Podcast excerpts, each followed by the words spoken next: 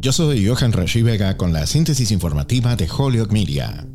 El presidente Joe Biden y el presidente de la Cámara de Representantes, Kevin McCarthy, llegaron a un acuerdo en principio para elevar el techo legal de la deuda de la nación el sábado por la noche, mientras se apresuraban a llegar a un acuerdo para limitar el gasto federal y evitar un incumplimiento potencialmente desastroso de Estados Unidos. Sin embargo, el acuerdo corre el riesgo de enojar tanto a los demócratas como a los republicanos con las concesiones hechas para llegar a un compromiso. Se necesitará el apoyo de ambos partidos para obtener la aprobación del Congreso esta semana antes del incumplimiento de pago de la deuda proyectado por el gobierno el 5 de junio. Con las líneas generales de un acuerdo en su lugar, el paquete legislativo podría redactarse y compartirse con los legisladores a tiempo para las votaciones de la Cámara tan pronto como el miércoles y luego en el Senado.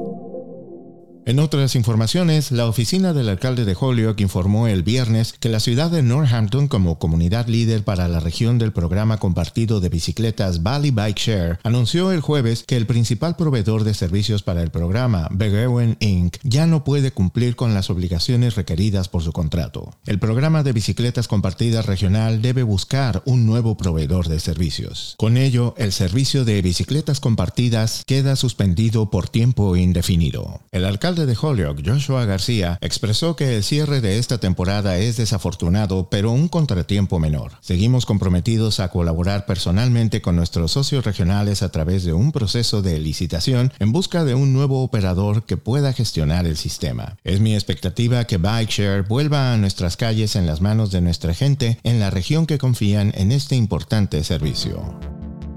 Yo soy Johan Rashi Vega y esta fue la síntesis informativa de Hollywood Media a través de WHMP.